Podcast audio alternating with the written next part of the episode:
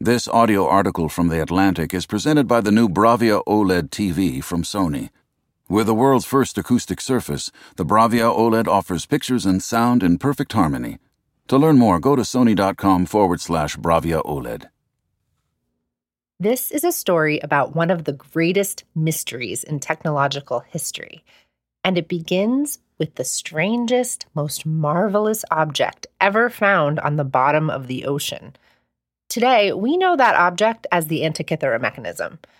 Some people call it the world's oldest computer, and it's really, really old, ancient. It spent 2,000 years on the Mediterranean floor before anybody found it. Even then, researchers spent decades just trying to figure out what this thing did. But we'll get to that. The discovery of the Antikythera mechanism challenges a thousand years of technological history. It also forces us to ask two big questions. First, how much do we really know about human history? And how much of what we think we know is actually right? I'm Adrienne LaFrance, and I'm a staff writer for The Atlantic. Today, you're going to hear a story I wrote about forgotten treasures and how new technologies will forever change the way we search for them, even when we don't know what it is we're looking for. Searching for Lost Knowledge in the Age of Intelligent Machines. Written by Adrienne LaFrance. The most mysterious technological object on the planet should have been destroyed at least three times. First, the device made it through a violent shipwreck in the Mediterranean Sea. Then it sat submerged in salt water on a sandy cliff 200 feet below the surface of the ocean for more than two millennia. After it was hauled back to dry land in the year 1901, the object was forgotten for nearly a year.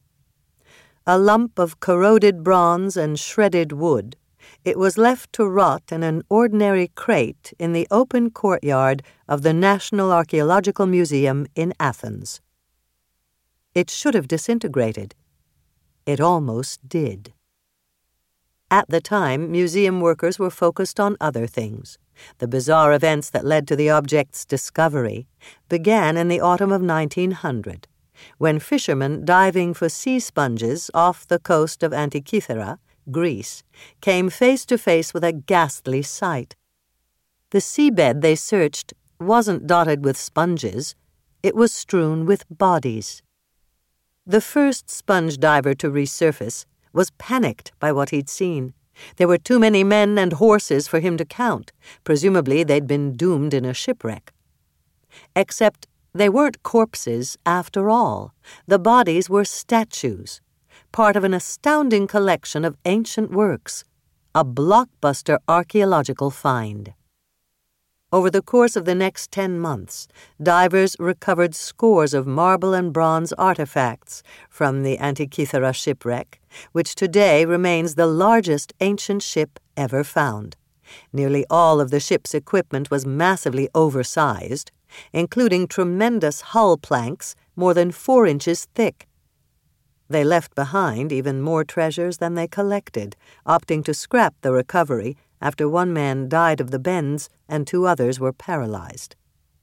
The shipwreck made headlines around the world, in part because it yielded several rare bronze statues, which scholars believed might be the work of Lysippus or Praxiteles, two of the most important classical Greek sculptors of the 4th century BCE, according to newspaper reports at the time. But the divers had dredged up something even more precious they wouldn't realize it until nearly a year later, when museum curators peered into a forgotten crate in an Athens courtyard and began to examine the hunk of oxidized metal inside. The corroded device still bore faded inscriptions, and it appeared to have the guts of a clock. Mechanics that didn't make any sense. After all, the lump had been found among the wreckage of a ship that sailed the Mediterranean more than 1,000 years before timekeeping gearwork first appeared in medieval Europe.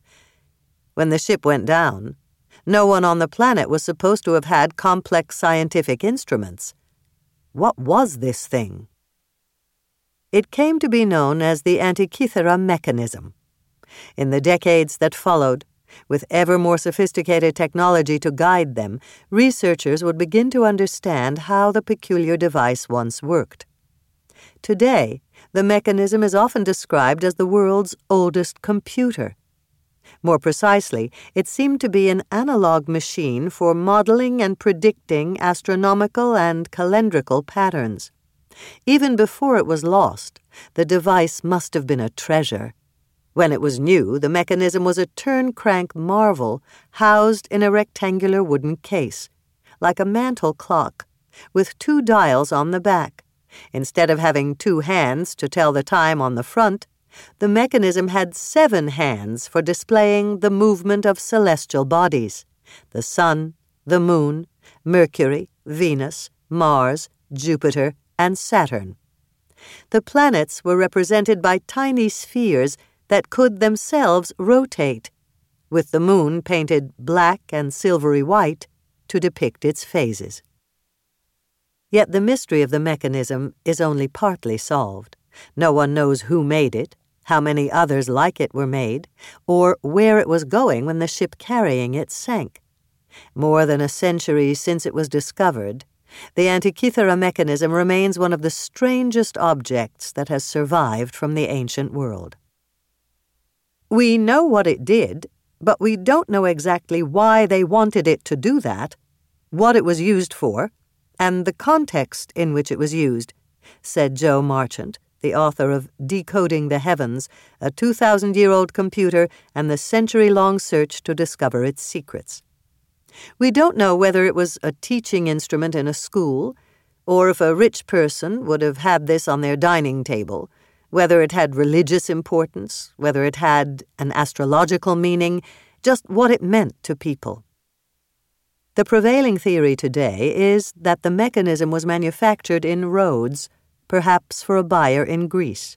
Marine archaeologists and other researchers who have studied the Antikythera shipwreck believe the vessel was a gargantuan grain transporter, packed with valuable works of art, technology, and other luxury goods likely intended for trade, that set sail around 70 BCE. Scholars suspect that grain would have been a natural, useful packing material.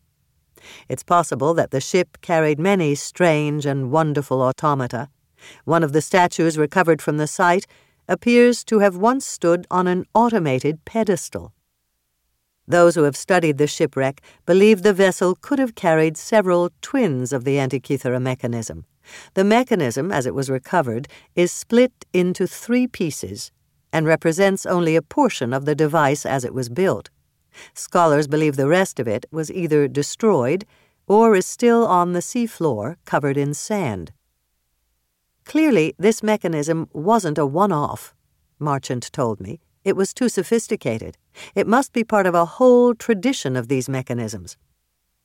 What I believe is that it cannot be just one mechanism, and there must be more of them somewhere else, said Theotokis Theodoulou, an archaeologist and the head of underwater antiquities for Greece's Ministry of Culture. The Antikythera shipwreck could be such a site. Another possibility is more startling. What if other objects like the Antikythera mechanism have already been discovered and forgotten? There may well be documented evidence of such finds somewhere in the world, in the vast archives of human research, scholarly and otherwise, but simply no way to search for them. Until now. Scholars have long wrestled with undiscovered public knowledge a problem that occurs when researchers arrive at conclusions independently from one another, creating fragments of understanding that are logically related but never retrieved, brought together, or interpreted. As Don Swanson wrote in an influential 1986 essay introducing the concept. That is, he wrote, not only do we seek what we do not understand, we often do not even know at what level an understanding might be achieved. In other words, on top of everything we don't know, there's everything we don't know that we already know. Solving this problem, Swanson argued, would require efforts no less profound than trying to formalize human language, creativity, or inventiveness. Thirty years after he published his essay, we no longer have to rely on human contrivances alone. Now, with the ubiquity of the Internet and the rise of machine learning, a new kind of solution is beginning to take shape. The infrastructure of the web, built to link one resource to the next, was the beginning. The next wave of information systems promises to more deeply establish links between people, ideas, and artifacts that have so far remained out of reach by drawing connections between information and objects that have come unmoored from context and history. A simple Google search for Antikythera mechanism turns up about 351,000 results, the first several pages of which are news articles, a Wikipedia page, and a few academic papers. These results offer decent context for what the device is and the mystery surrounding it, but none of them go very deep. It would take quite a bit of additional reading and searching, for instance, to get to the 10th century Arabic manuscript discovered in the 1970s that some researchers believe is proof that the Antikythera mechanism directly influenced the development of modern clockwork, more than a millennia after the shipwreck at Antikythera. Discovery in the online realm is powered by a mix of human curiosity and algorithmic inquiry, a dynamic that is reflected in the earliest language of the Internet. The web was built to be explored not just by people, but by machines. As humans surf the web, they're aided by algorithms doing the work beneath the surface, sequenced to monitor and rank an ever swelling current of information for pluckable treasures. The search engine's cultural status has evolved with the dramatic expansion of the web. Once a mere organizer of information, Google is now treated as an oracle. The tipping point for this perception came sometime between 1993 and 1995 as the total number of websites online grew from about 130 to nearly 24,000. In 1994, for instance, a web search for the word culinary turned up nothing, according to a New York Times story published the following year. Within months, the same search yielded 800 websites. Search culinary today, and you get 97 million results. There are, as of this writing, billions upon billions of web pages across more than 1 billion websites online, according to Internet Live stats. And the galactic growth of the web over the course of the past two decades has required search engines to become smarter and faster as a result. Google won the first battle of the search engines because of its obsession with relevancy using a variety of weighted factors, such as a site's quality or popularity, to influence the order of search results as they appear on a person's screen. It wasn't so long ago that this was a groundbreaking approach to search filtering. Algorithmic sorting was, in the year 2000, the new nuclear bomb of the search engine world. Danny Sullivan, the technologist and founder of the website Search Engine Land, told the New York Times that year. But Google had already been thinking this way since its inception. Google's I'm feeling lucky button was introduced when the search giant was still in beta in 1998 as a way of communicating that it knew down to a single search result how to deliver what people wanted to find. The button was designed to take people directly to whichever website Google determined was most relevant to their search, instead of showing them a list of 10 possible options. In its success, Google became the embodiment of a decades long dream among information scientists to reorder the world's data in ways that would make all of human knowledge more accessible. The search giant is still constantly tweaking its methods to meet the demands of a data flooded digital world. Google now uses machine learning as part of its RankBrain search system in every single query it processes, a Google engineer told the tech site Backchannel earlier this year. Using machines to find meaning in vast sets of data has been one of the great promises of the computing age since long before the Internet was built. In his prescient essay, As We May Think, published by The Atlantic in 1945, the influential engineer and inventor, Vannevar Bush, imagined a future in which machines could handle tasks of logic by consulting large troves of connected data. His essay would prove instrumental in influencing early hypertext, which in turn helped shape the linked infrastructure of the web as we know it. Bush envisioned sophisticated selection devices that would be able to comb through dense information and yield the relevant bits quickly and accurately. At the center of all this was what Bush called the Memex, his idea for a deep indexing system that could consolidate and search mammoth collections of information in various formats, including text, photocells, microfilm, and audio. The Memex, he argued, would be a technological solution to an almost existential problem. The totality of recorded human knowledge was constantly growing but the tools for consulting this ever swelling record remained totally inadequate. Instead, he looked to the intricate pathways of the human mind to inspire the architecture of a fantastical new system. The Memex remains among Bush's best known contributions to modern computing, including the computers he himself built in the 1920s and 1930s.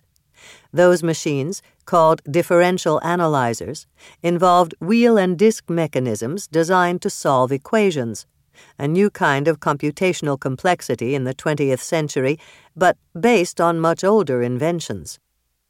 This idea is far from original, he wrote in 1931, utilizing complex mechanical interrelationships as substitutes for intricate processes of reasoning owes its inception to an inventor of calculus itself. Bush was referring to Gottfried Wilhelm Leibniz, the 17th century philosopher and mathematician. What Bush did not realize was that the predecessor for his machine was far, far older than Leibniz. The oldest known analog computer is the device found at Antikythera. The island of Antikythera often appears as just a fleck on the map, if it's pictured at all, in the cool waters that separate Cape Malea and Crete between the Aegean Sea and the Mediterranean. In 1953, the ocean explorer Jacques Cousteau and his crew, voyaging on the research vessel Calypso, found themselves in this region. Windy seas had forced them to take shelter at Kythera, an island about 22 miles northwest of Antikythera. It was there that a little boy named John told Cousteau and his colleagues about what was hidden in the choppy waters nearby. John introduced us to two fishermen who claimed to have knowledge of a sunken city, which is something every diver dreams about. The legendary diver Frédéric Dumas wrote in his 1972 book, Thirty Centuries Under the Sea so we were quickly back in the sea again. The next morning, locals agreed to lead the divers to the wreck site, where Dumas was the first to go down. The water was so transparent that I felt as if it might let me fall right down the cliff, which extended vertically to a group of fallen boulders a 160 feet below, he wrote in his book. Although I saw no trace of the wreck, I was sure it was there.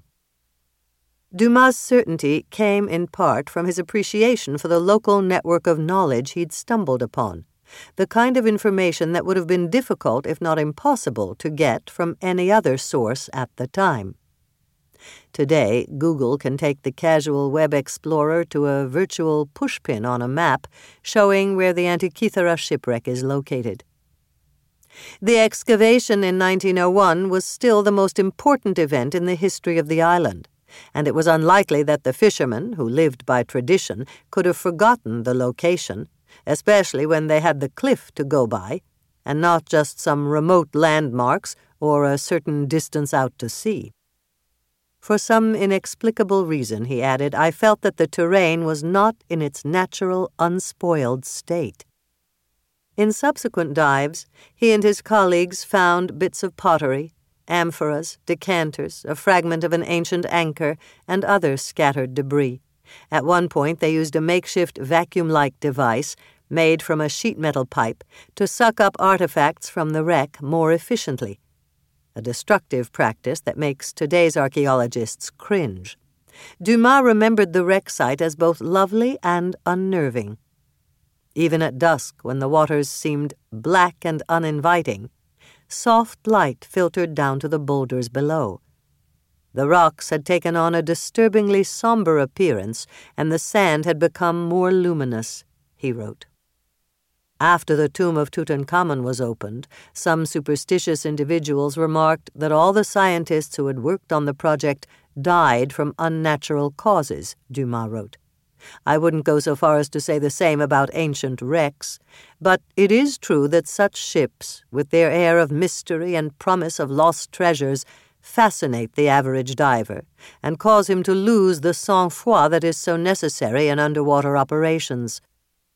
Dumas remained convinced that vast treasures from the ship remained at the site, including, he thought, the other half of a strange mechanism, almost like an astronomical clock, which he and Cousteau had gone to see in Athens. The rest of the device, he surmised, was still in the sand amid the rest of the 2,000 year old wreckage. After a few weeks in the region, the crew moved on to Sicilian waters, leaving the mystery of the mechanism behind.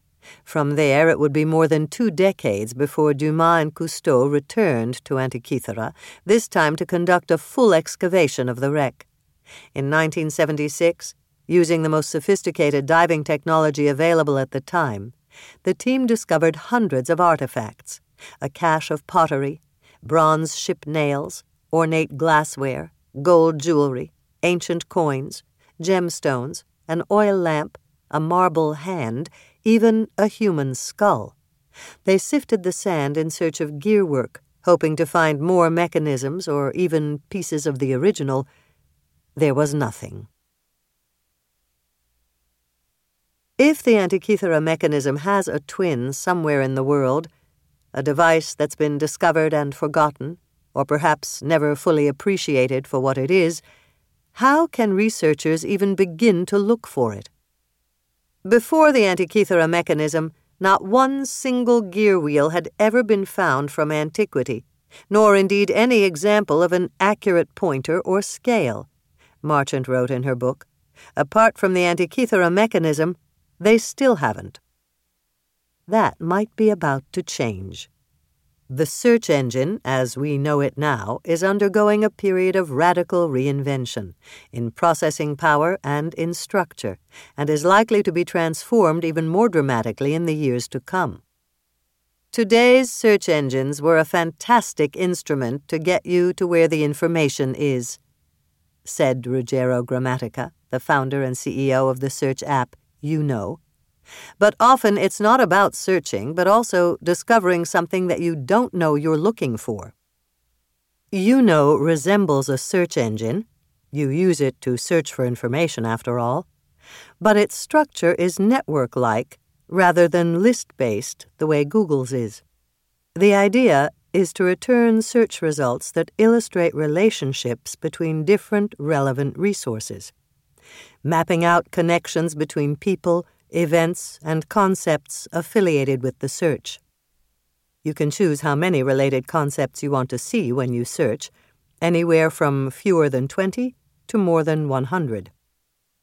Yewno, which was built primarily for academic researchers, is populated by tens of millions of books and journal articles from nearly two dozen well known publishers like Springer Nature, MIT Press, and JSTOR. Gramatica says Yewno's database will swell to 78 million papers and documents by the end of the year, and will keep growing from there. What algorithms can help us do is process the whole information and delve into the knowledge to create something that is very similar to an inference, he told me. So when you are looking for something, thinking laterally, not just sequentially, but in a cross disciplinary way, so you can connect things that are apparently unrelated. That is basically where we see the whole area of information processing going from now on. If there is any hope of finding new information about the Antikythera mechanism, or for that matter, any additional devices like it, it is likely that machines working alongside human researchers will play a pivotal role. Just as Vannevar Bush envisioned, engineers are building computer models of neural networks, machines that mimic the elegance and complexity of human thought. But there are still many challenges ahead. Sourcing is a big one. Even a database built from tens of millions of well vetted books and articles isn't comprehensive. And there's still the question of how the results from these new search engines ought to appear to the person searching. A simple graph that shows a connect the dots web of related resources and ideas is one way. A more sophisticated map like interface is another. Like Google Maps, Gramatica offers, but you'd still lose scale and context as you zoom in and out. In terms of how to visualize it, that is one of the biggest challenges. We need to move away from the list of links approach, like the traditional search engine, because otherwise you're back to the same situation where you need to click and read and click, and another window opens, and another window, and another window, and you don't let your brain see the whole connection. In 10 years, I think we're going to be offering an instrument where the ability to unearth information and correlate information is done for you, he adds. And basically, you will ask a machine to generate an inference. In this way, a search for Antikythera mechanism might not only lead you to surprisingly relevant long lost manuscripts, but actually pose a theory that explains how the device is connected to such documents.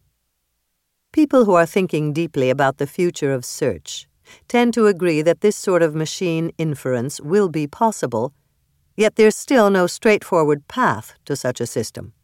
For all the promise and sophistication of machine learning systems, inference computing is only in its infancy. Computers can carry out massive contextualization tasks like facial recognition, but there are still many limitations to even the most impressive systems. Nevertheless, once machines can help process and catalog huge troves of text, a not too distant inevitability in machine learning, many computer scientists say, it seems likely that a flood of previously forgotten artifacts will emerge from the depths of various archives. Consider a discovery that occurred in 2012, for example, when a crucial document from American history surfaced after having been lost for nearly 150 years. It was a medical report on President Abraham Lincoln's condition written by the first doctor to arrive at Ford's Theater after Lincoln was shot. The document had been sent to the Surgeon General shortly after Lincoln's death. It had the potential to change the way scholars understood one of the darkest moments in American history. It wasn't actually lost, though. No, it was in a box of other incoming correspondence to the Surgeon General, filed alphabetically under L for Leale, the name of the doctor who wrote it. Suzanne Fischer, a historian of technology and science, wrote for The Atlantic in 2012. In short, this document, that had been excavated from the depths of the earth with great physical effort, was right where it was supposed to be. The trouble was with how the document had been catalogued. This is because archivists catalog not at item level, a description of every piece of paper, which would take millennia, but at collection level, a description of the shape of the collection, who owned it, and what kinds of things it contains. With the volume of materials, some collections may be undescribed or even described wrongly. But the bigger problem was this no one knew it existed. So, how to locate it was beside the point. Helena Iles Papaioannou, the researcher who found the document, wrote in a response to Fischer. In the case of the Lincoln Report, a human researcher happened upon the document. In the future, such serendipity may not be necessary, A machine that scrapes vast catalogs of text for context would be able to comb archived collections at the item level. Of course, this would require digitization of the physical document, but that's another issue. I don't think machines are going to completely supplant us, but they're certainly going to augment our ability to discover things, said Sam Arbesman, a scientist who studies complexity and the future of knowledge. There are going to be more and more of these human machine partnerships, especially in the realm of innovation and discovery. The structural underpinnings for these sorts of partnerships are already being built at the institutional level. For several years, the Library of Congress has been working with several universities, including Stanford, Cornell, Harvard, Princeton, and Columbia, on a project it calls BibFrame, a next generation cataloging system that will ultimately replace the current electronic system that most libraries use. The outgoing system, built on MARC records, short for Machine Readable Cataloging Record, was what replaced physical card catalogs in the 1970s. Today's electronic records are designed such that you can trace any descriptive element from one record, an author's name, for example, to other records stored in the same format. But BibFrame will go much deeper, producing links that reveal connections about any number of other elements related to a book or resource, including items from the web. The new system is built for the Internet age and meant to meet expectations about how people search for information online. The existing system is self contained and library oriented, and we need to get something that is conversant with the larger information community, said Beecher Wiggins, the library's director for acquisitions and bibliographic access. With BibFrame, the idea is to use the same language that the browser community and the Internet community uses so that the library stays linked to outside resources even as browser technology changes. It's easy to see how such a system could accelerate major discoveries. In the 1950s, it took years for the Yale University historian Derek de Solla Price to work his way back through various manuscripts and scientific documents and eventually, having stumbled upon the Antikythera mechanism, rewrite the history of modern clockwork. Price's research spanned thousands of years of technological history. The Antikythera mechanism, Price concluded, was not just a miracle of early gearwork, but represented the very origin of modern machinery. While much of what he discovered came from his own direct observations of the mechanism and his ability to contextualize other findings related to it, Consider how much more he might have learned if a computer had helped him comb through millions of documents in the first place. The right algorithm could find the thread between the wheel, the astrolabe, the sundial, and the Antikythera mechanism. Then produce a web of resources illustrating those connections. It won't be long before the public can begin ferreting out information this way themselves. In March, the Library of Congress completed its first pilot program for the new BibFrame system, which included transferring some 10,000 records to the new format. Now it's preparing for another test run, set to begin in early 2017. As part of the next pilot, the library is also developing specifications for other institutions who want to convert their data into the new format. The more data involved, the more powerful BibFrame becomes. The Library of Congress alone plans to convert around 20 million records to the new format within the next five years. But keep in mind, Wiggins says, the library itself has 162 million items, and all of those are not covered by MARC records, even. Then you start thinking about the entire collection of MARC records in the world, and you get into the hundreds of millions. How do you manage that? How do you have everyone who has a repository of MARC data come on board? I suppose in an ideal world the goal is to convert all of them, but we know that won't happen. The value that I see going forward is the linking part of the data environment, Wiggins added. You start searching at one point, but you may be linked to things you didn't know existed because of how another institution has listed it. This new system will show the relationship there. That's going to be the piece that makes this transformative. It is the linking that is going to be the transformative. The idea for linking information this way can be traced back more than 70 years, all the way to Bush's Memex. But none of it would be possible without new technology. Machine learning and artificial intelligence will change the way people search, but the search environments themselves will evolve too. Already, computer scientists are building search functionalities into virtual reality. In other words, the future of human knowledge, how we discover and contextualize what we know, depends almost entirely on tools and digital spaces that are rapidly changing and will continue to change. The field of marine archaeology, still in its infancy, began at Antikythera. Though the sponge divers in 1901 were able to recover great treasures without modern scuba gear, they really only ever glimpsed the environment of the wreck. More than a century later, divers have exhaustively searched this undersea world with robot crawlers, 3D mapping, closed circuit rebreathers, and an astronaut like exosuit, among other technologies.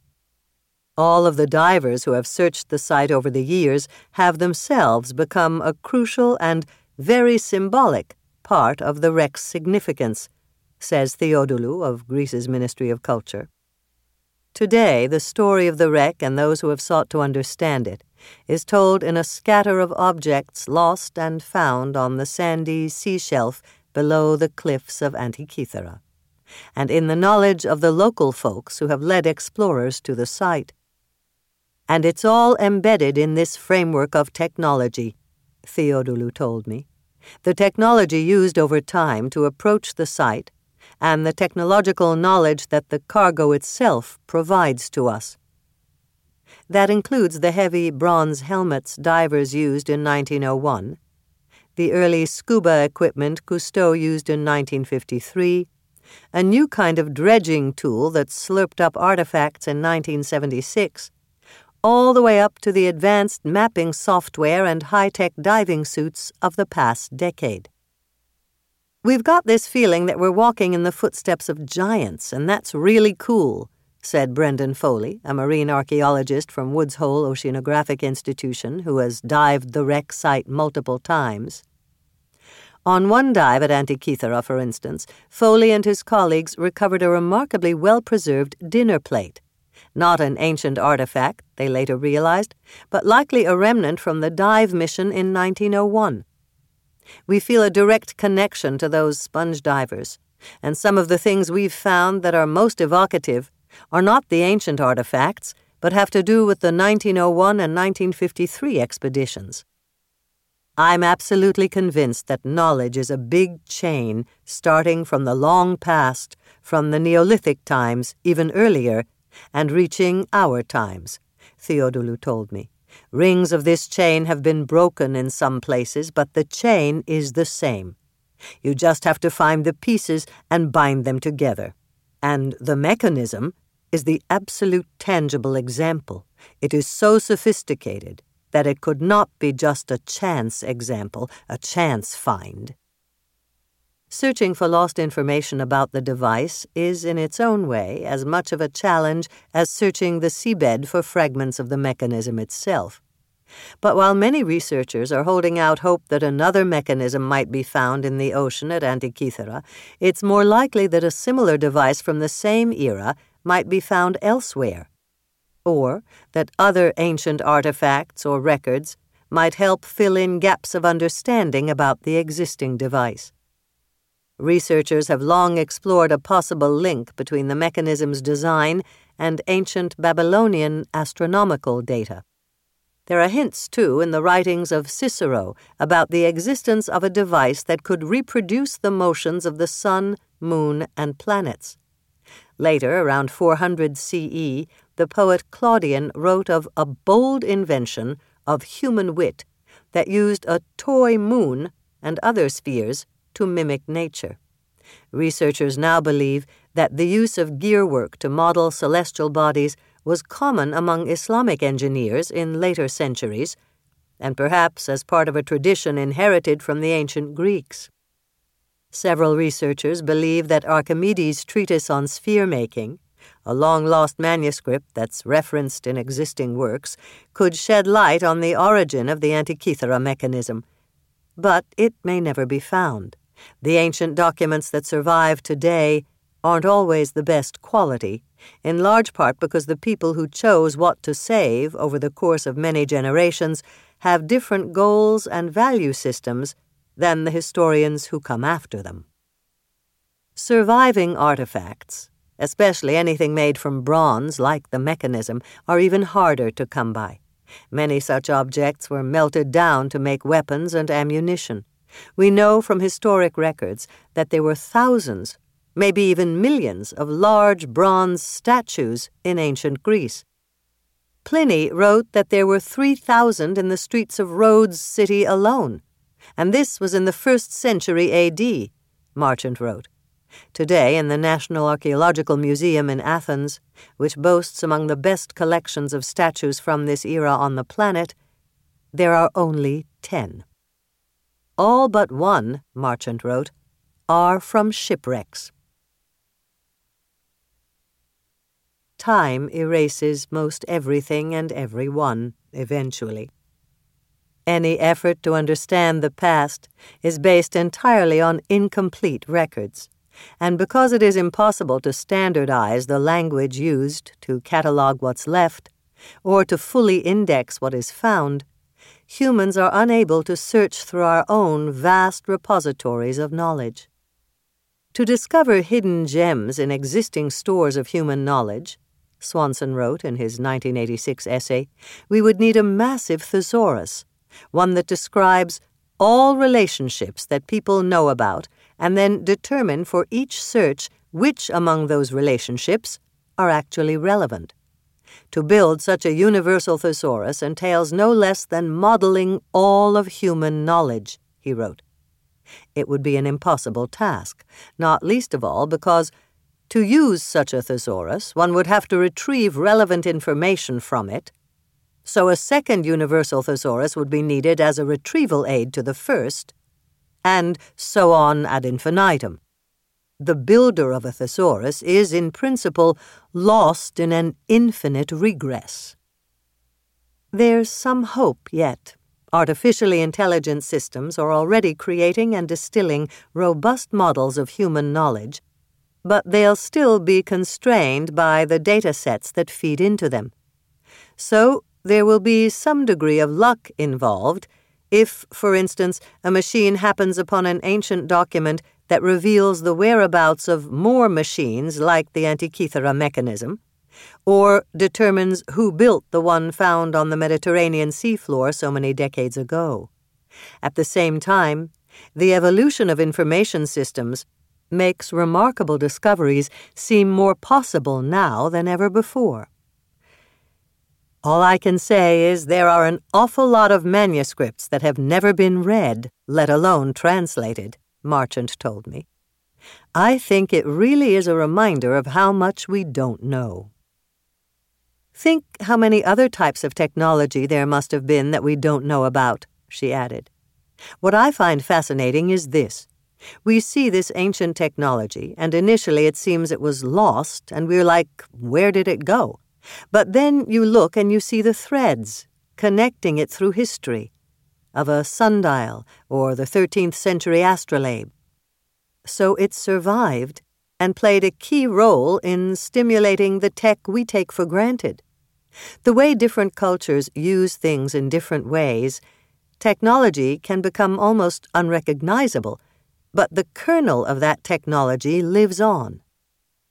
The richest source for new information about the mechanism may, for example, be waiting for researchers in old Islamic manuscripts, thousands of documents that have never been catalogued or translated by anyone with the technical expertise to appreciate what they might contain.